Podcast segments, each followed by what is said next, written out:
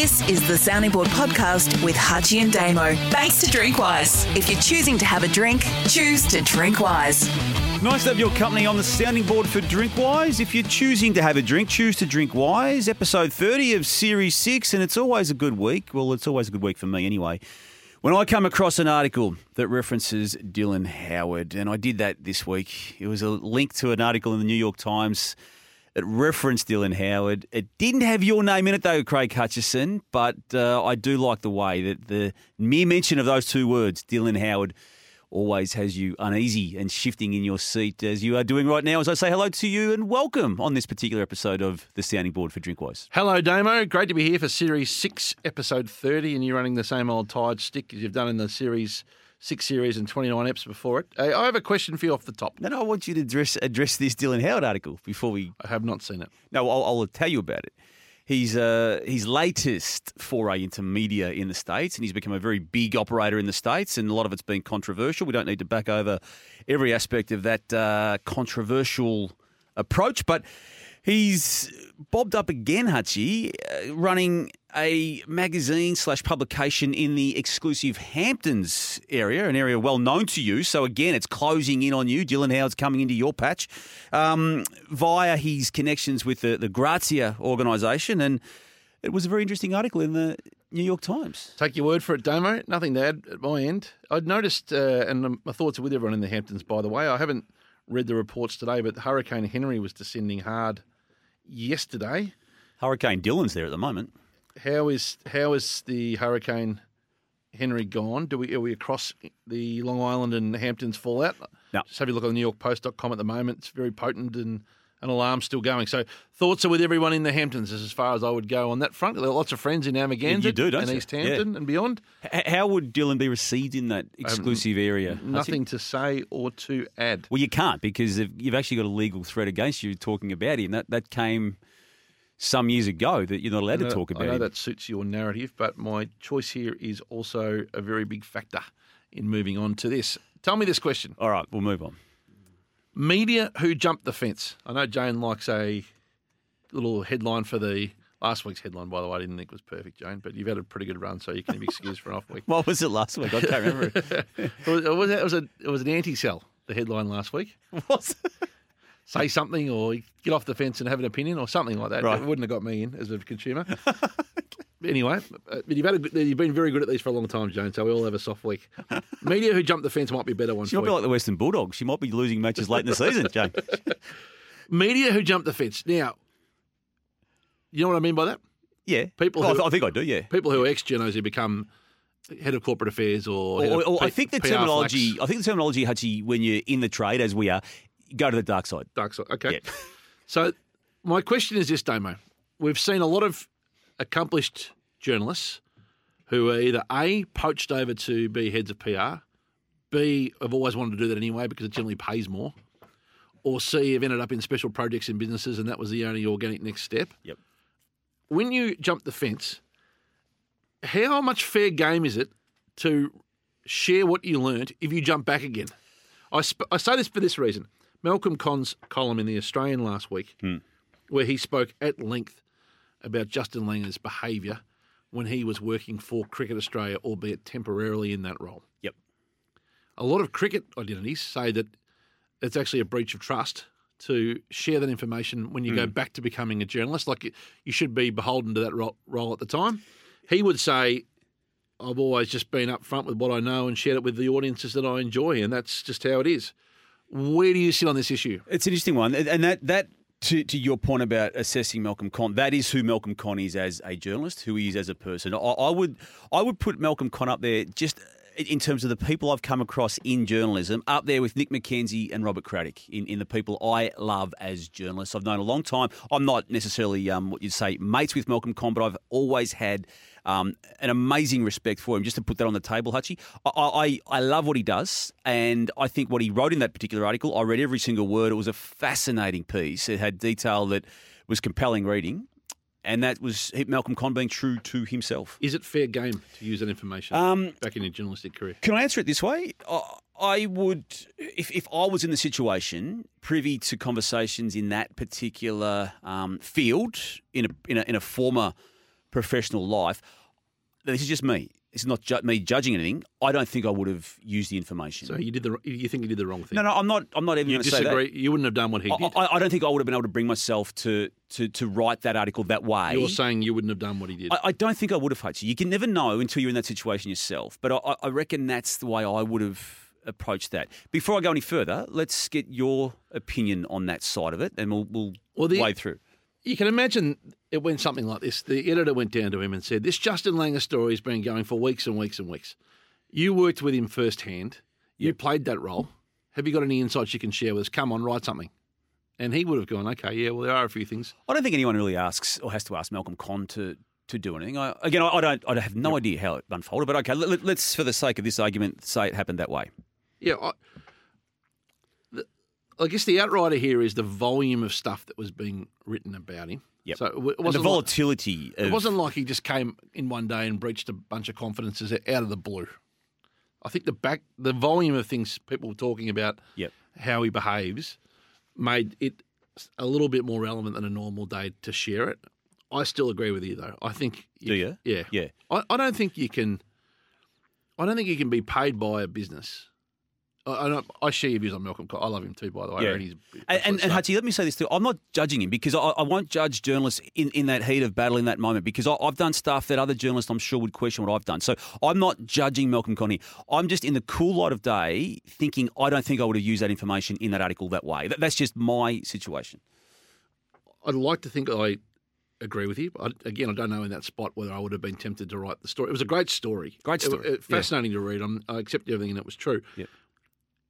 I feel like if you if you people behave around you as a, as a teammate, you probably have a moral obligation to that teammate ship, even if it's not written Hmm. post leaving. Particularly when you go back. I was running the lens of would Mike Sheehan have written a story for the Herald Sun about his time as AFL head of media and you'll find that privately, you know, Wayne Jackson said this and so and so said that. I don't think he would have. But then again, not to sit in, and then, but we see this breached all the time with books, right? People say things to people all the time, thinking that they're in confidence as a teammate, and then it ends up in a book, and you go, well, Why is a book? Why is a book different? Yeah, it's, I can't. I can't dispute that either. Um, I can't dispute that either. Like people seem to apply a more liberal sense. Like if he'd written that in a book, no one would have cared probably. But he wrote it in a column, In a- and it's, yeah, and newspaper it- column. and it's, and it's thorny. Yeah.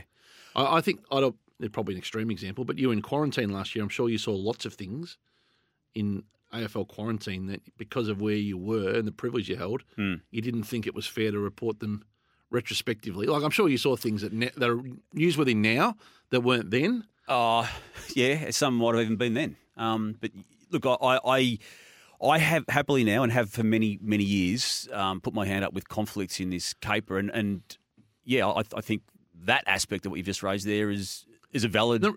a valid part of this conversation. The reason why I say this is it- most sports see their media head as their protector. So they they do they hmm. are vulnerable around them. Hmm. They do say, look, you, they do get access to the worst of people. They say, look, you know, we've got a problem over here. You know, how would you help us solve it?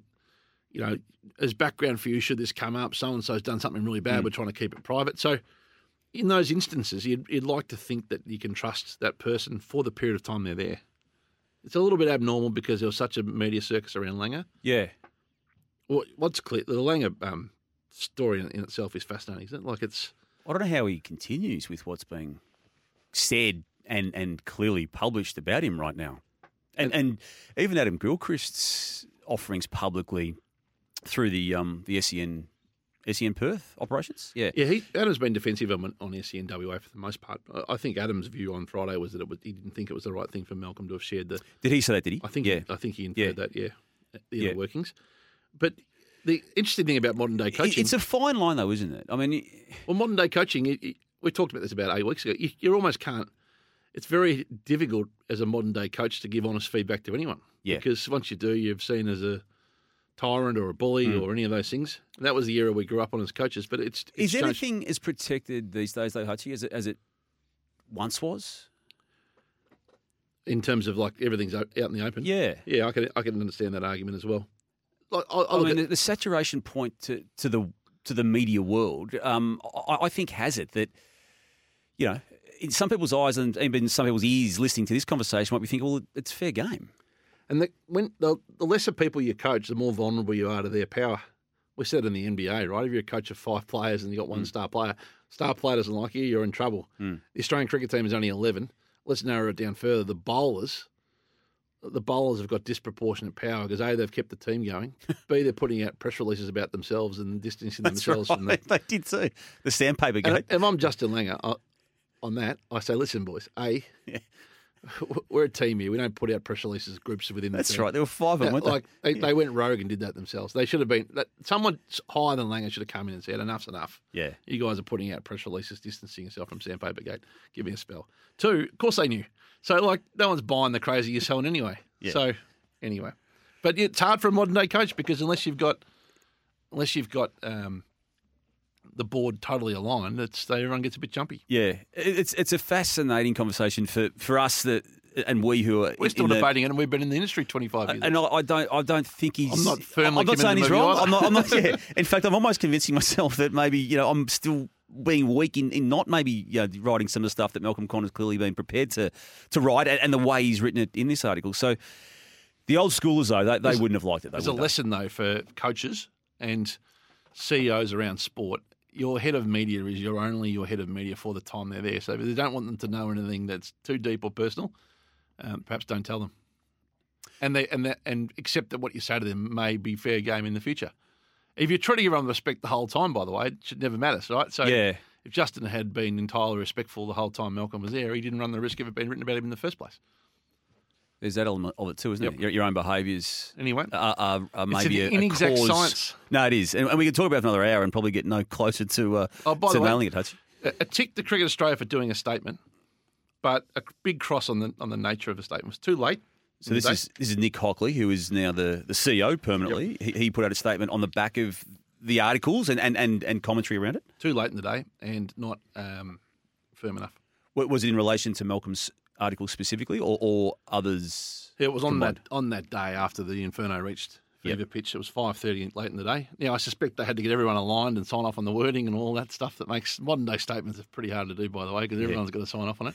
Yeah. Once upon a time, you put a statement out and everyone would read it. Now, now you need every known person, known to man who might otherwise be mentioned or referenced in the in the statement, Yeah. having ticked off on the fourth paragraph. Do they have the power still? The statement, the, the the email release statement, or the social media release statement these days, as it once did? Um, Because because I've I, I now that I've seen that again here, I read that and that, that's just they're not designed to be covered there, but they're powerful if you don't do them too. Just ask David Teague. When you don't get supported, it's worse, right? yep. But that that's just a box ticking exercise. Speaking of which, where, where's that going to land? It's 20 past four on Monday Hmm. as we record the sounding board this week. By the time many people download it, there'll be probably an outcome, good, bad, or indifferent on the Carlton coach. But just not to do something that's timeless in this in this podcast, but watch it, put it to the record. What do you think will happen? I can't see him being there, but I I, I reckon David Teague was a, a late wake up to that last week um, when he finally, and for the second time it must be said, but but for the most strong time, the strongest time he'd been was uh, he, he he gave a couple of jabs, didn't he, to people at, at his own club for, for not refuting some of the stuff that had been said about him. Yep, and it's going to be interesting to see how they With they that, from here. with that, Hutchie, Luke Sayers is obviously a, a high end, high, high, high end operator in the business world in Australia, maybe even internationally. PwC is are his links, and that's as big a company as there is in Australia. He was head of that. Other business pursuits now. He won't, he won't be the first person to be at the top of his game business wise, coming into a football club position of, of power and profile. and And not getting it right. Yeah, I mean, he's been on the board for nine years, so he should have a level of exposure to what happens here. But now that he's in the chair, I, I again, this has happened. This has happened since you died, Hutchie. The business person coming into football, you actually have to understand a football, and b the media and industry that football is, and the media being the key part of this this next phase of whatever happens to Carlton. True. One, I wouldn't underestimate him though. He's a smart guy. If he hasn't worked it out yet, he soon will. Two, it doesn't matter what you do publicly, someone criticises you, so you might as well just do what you want to do anyway. Which I think he's taking Because that view. like, it doesn't matter what you do. There's a bunch of us unhappy with it. No, no, I'm not even actually focusing on that aspect of it, Hutchie. I'm focusing on the care factor and the care element to the people that are at your club who you've employed now for some time. David T being the head of the football department, effectively as coach, but other people in that department. Do you agree that they've been there? Because since the review was called, they haven't had security over what they're doing. So they're interviewing people about next year, not knowing if they are there. They can't make decisions, and, and there's but they've had no guidance whatsoever. You can understand why this season fell away dramatically and, and quite Yep. poorly. And if you want to trace it back to the problem, if the problem was not making the handover of president in the middle of the year, right? Yeah, Like Chris Judd. When when was the last time we saw Chris Judd? He was been out for a year, hasn't he? A while ago, yeah. Eight, they've had no footy director for nearly a year. And then you've got an outgoing president, The outgoing president stayed to round 22. He should have left the room at round 11. and then wanted to wanted to us to all pat him on the back on the way out with a statement himself. The achievements email. Oh, And then, and then the new president's been. He had to land. He had to go day one, like the day first day, and he had to say, "This is what we're doing," didn't he? You can't. But does he have the right though, Hutchie? See, this is, what I this is what I don't get about footy clubs. He's been president in everything other than name for three months anyway. Yeah, So, okay, yeah. But he's also been on the board for nine years. Nine years. That, that's not that, that's beyond some clubs' constitutions of time on a board. He's already been there nine years. What does he need to know? And I would have thought the first thing to review at that footy club might be the actual board itself. yeah, it's been a bit of a, a problem child for a while. But yep, I, would have thought he, given the three month handover, the the move was to land day one with a plan. This is what we're doing. Hmm. Uh, My first day in the chair, and here's where how we're going forward. Already, he's been in the chair officially five days. I'd say unofficially ninety five days, and, and looks a little. Like caught in two minds, doesn't he? Which he's not. He clearly knows what he's doing, but the Well, does he? Does he? The public narrative doesn't doesn't read well. You, you now you've wound uh, our our mutual good friend up on the last couple of Saturdays. When I say wound up, I say that uh, quite playfully. Liam Pickering, manager of David Teague. Um, you- he, he does he doesn't need winding up. He, he winds himself up and, and he Can I- does it strategically. And I think he's been quite clever. How Can I be honest it. about this? Yes. I've actually wound him down. okay. he was very, very wound up. Yeah. I, I I liked him standing up for his man. That's what you want from Two weeks in a manager. row. Don't you think that's what you want from your manager? Should he have gone earlier? Could he have gone earlier? I, I think he was as vocal as he could be as soon as he knew that there was which way it was headed. And I think David's clearly been frustrated he hasn't been supported. Hmm. Now you, you run the reverse on that. It's hard to support someone who you don't intend to re-sign. If that's Carlton's view, what are you meant to say? Hmm. How are you feeling today? Oh, I'd be feeling better if you told me in the review. I can't tell you that today. You know, it's a, it's, it's not easy. Yeah. And the independent nature of it too, Hutchie, I think you know my views. I, I don't know why. If, if you can't, I mean, this is why you've got a board with Luke Sayers on it, isn't it? You, you, tell us how the club is, needs to be structured. You don't, you don't then need to gather people in from other clubs who may have a questionable past themselves telling you No, how to run not- your they club. don't need to do a drive by on the way through. That's not reasonable. That was a cheap shot. Take that back. Take what back? No, the question that's that was an unnecessary cheap shot. You, you've really got to rise above that, don't we? You hang on to too many grudges. I don't know why. Oh, by the way, Do, does, does the Daily Mail need to get over some, some stuff too, Hutchie? The Daily Mail that we, we see occasionally. I, I I ask because I thought I thought the 2021 best offering from the Daily Mail was Jimmy Bartel walking past the house at which he, at which he once lived, and that being a story that he may have even been thinking something at the time he walked past their house as to a past life there. So I, I you know my views on that story. Uh, Jonathan LaPaglia, who is the uh, Survivor host, uh, again according to the Daily Mail, and felt it was a, a story and photo, uh, holding hands with his daughter Tilly, sixteen as they wait at a pedestrian crossing on swanky Fifth Avenue in New York. What's that about? it was a cheap grab at clicks, wasn't it? Terrible Man and daughter walk through New York. joke.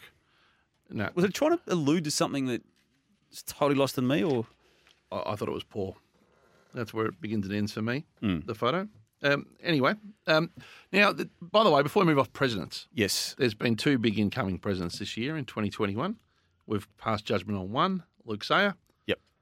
Your words, it's not always easy coming into the role of a president and not knowing what you don't know. The second, Have, uh, I, have I ever said that? The second incoming president is four months in, and that is the new president of the AFMA, the Australian Football Media Association, Damian Barrett. Four months in, you've got one annual event a year, of course, in September. Yep. You're still struggling to find that second uh, annual uh, revenue activity to hang your hat on. Unlike you, Hutchie, uh, the, the world doesn't revolve around a revenue stream. Um, so that, that has not been a, a major. Well, clearly it doesn't at the AFMA and your watch. Thankfully, thankfully for them too. What have you actually done in four months? So, what would you what would you hang your hat on as being the, the, the major point of difference that you've made to this point? Hutchie, I don't know where you're going with this particular aspect of this conversation. Could you run me through one thing you've achieved as president? Well, what do you want me to do? What, what, what, Uh, one thing. what, what, what do you think we should do? Well, if you've if you've done one thing, I'll call you the winner. If not, I'll call me the winner. So what's the plan? Set. I might be won't be broadcasting what the plan is to you. Why would I broadcast to you what the plan will be? I'm a potential sponsor. Actually, I heard that. I did hear that. I got a call from uh, one, did hear one of your board. Yeah. And I said I'd do my best to get involved. Once I heard, And- and I once I won't be heard revealing- firsthand from Damo what his vision is for the AFMA. So all of our sounding board fraternity be keen to know. We look forward to the awards. That's all. It, there'll be some type of there'll be some type of awards, won't there? There will be, Hutchie. And, and if you had have read your correspondence, that, that's been sent out now Yep. probably for the, We'll- the last month or so. We will be involved as a sponsor. you will be. Yes. And what do you expect to get out of that? Well, that's my point. Uh, That's what I'm asking. Where are you taking the organisation so we can strategically align? Um, Scott Morrison today has again addressed the COVID issue in Australia, Hutchie, and we weren't able to access the actual audio of this, but I just want to read this out to you. This is our Prime Minister, and I think you know my views of him talking in sound bites. This is a quote It is always darkest before the dawn, and I think these lockdowns are demonstration of that. But the dawn is not far away. We should not delay it. We should prepare for it. We should not fear it. We should embrace it, and we should move forward together. What does that mean? Singing from a different hymn book, isn't he, to the Well, premiers? It sounds like a hymn book. Yep. And the premiers aren't aligned either on this. So the risk exposure is different everywhere. The situation has moved pretty quickly. Clearly, New South Wales think their only way out is a London style model, and they're moving towards. The premiers think that. I think New South Wales. I think I think Gladys Berejiklian does think that. I think there's, you know, perhaps an opening view among some of the other premiers if you read between the lines that they're, you know, like Victoria aren't selling zero like they were, are they? Well, they're still talking about driving it down. Yeah, but that's different to driving it out. So it looks like they're going to manage their risk. New South Wales look like they're trying to get to vaccine levels of a level where, like, what are they? I think it's something like. Don't please don't uh, email me. This is wrong because I, I won't respond. Um, it's something like five percent a week that they're getting at the moment in New South Wales. So they're on run rate to be what are they? Thirty-two percent.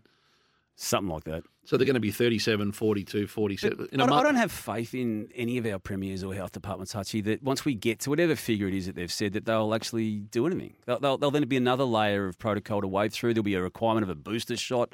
By the time we all get vaccinated, there'll be a booster shot requirement. Um, I, I don't have faith that they've got any idea what they're doing. I, I really don't. Yeah, well, I think it's you know we're seeing in New Zealand. You look at some of the commentary around. There's commentary in the UK and uh, New York today saying New Zealand's COVID zero policy. You know, it's not going to work into the Delta environment. It, the Delta risk profile is different, isn't it? Yeah. So, you know, can you actually get to even something resembling zero? And that's a, that would be the risk around Perth. Is and I'm sure the AFL are thinking about this, and I'm sure they've got probably two options to think about: Perth and Adelaide the big question will be if there is one case in Perth, are the are the state going to shut down on the back of that? Well, I think their actions this year would say yes. Correct. Whereas in Adelaide, are they are they going to shut down on one case? You know, are, is it less risky Yeah. to play in Adelaide than Perth? That would versus the commercial deal and the optics of the best stadium, and they'll all be the things that are being debated. Because you could get uh, an agreement to play the game in Perth, but I, I don't think that means that the state doesn't get shut down on the back of even one case on the morning of the in, of the grand final in question. That's that's the risk. Is the the risk of shutdown? If you accept that COVID is going to get around everywhere eventually anyway, the, the Delta, you know, it's it's got into New South Wales and hard to imagine it not staying there for a long time. It's into Victoria, and that this looks a tall order to get back to resembling zero here. It's got in and out of Queensland and in and out of South Australia. South Australia had, did have a snap lockdown admittedly, but they haven't every time. I, I just wonder whether it's not a consideration of the risk of the game being called off in terms of where you play. Yeah, Right? yeah. Like for all, So, so would you, are you, are you- would you make the more conservative decision and, and not take it to WA and maybe give it to SA? well, you've got to risk wherever you go, right? So it, it's Yeah. you, you can't avoid risk. There'll be a plan B involved here that we won't know about until required to be enacted. I would have thought, Yeah, I, I would think and that, Queensland could be plan B regardless. Yeah, but it's going to be a, a like a. There would be an argument, wouldn't there, for no split round, for the grand final on the preliminary final day, Yep, That was discussed last week. and reserve day of the Saturday after. Then run the exercise of it being Perth. There's a case day of, morning of, three cases. Perth are going to shut down. That's what they do. They're not going to change that behaviour for the AFL. It does then leave you time to get into another state, call it Adelaide or Brisbane. So, whereas if you push back into October, it gets a bit more problematic. Not impossible, but Yeah. but you would think they'll. I wouldn't think they'll announce the venue without a plan B B attached to the venue. publicly. Yeah, I think so. So I don't know which way it'll go. I could make a real case for Adelaide. The unfortunately though for Adelaide, as we speak, this is getting a little bit technical here, actually, but um, for the qualifying finals, and there's two of them this week, there'll only be a fifteen thousand crowd max Yep. for both. That's not a big crowd, It's not, but it's better than it's better than uh, no crowd. but it's not as good as sixty, No, but which is available if Perth stays open. under the strict quarantine rules, though. yes. Yeah. Perth, you'd have to say Perth has got its nose in front, but it could go any which way. I could make a case for Tassie, by the way. No, you can't. You can make. Well, you're going to get more people there in there than. What are they going to get? Seventeen thousand in Launceston. They'll get ten. They've restricted, I think, it at fifty percent. Yeah, Yeah, so it'll be ten. It'll be ten for the two finals in in Launceston this week. Yep. Um, your man Kevin Rudd Hutchies had another crack. Why at, is he my man? Well, he's probably not your man. He's certainly not my man either. But he's had another crack at uh, Murdoch over over the plans for Sky News, and that's just a, a daily rant. Um, I see as we speak here today, Four Corners is having another another go at um, the whole Murdoch thing, which will um, set off all the columnists at the Australian. Again, I'd imagine Hutchie. I haven't. I've seen a couple of snippets and promos for the Four Corners episode tonight. Um, I What- think it'll be a valid uh, argument raised. What's his argument going to be? Oh, well, I don't know what the no. I don't think I don't think Rudd's on four corners. I think uh, it, it's more US based on how Murdoch has basically backed Trump, which I think's been well known over the journey. I, I personally, I, I'm not going to be tuning into it tonight for what it's worth. I often do look at four corners, but not tonight. Speaking of the ABC, have you caught up with the Newsreader yet? It's up. We're to this No. episode two. Is it worth it? Yep. You love a newsroom Yeah, I style sitcom.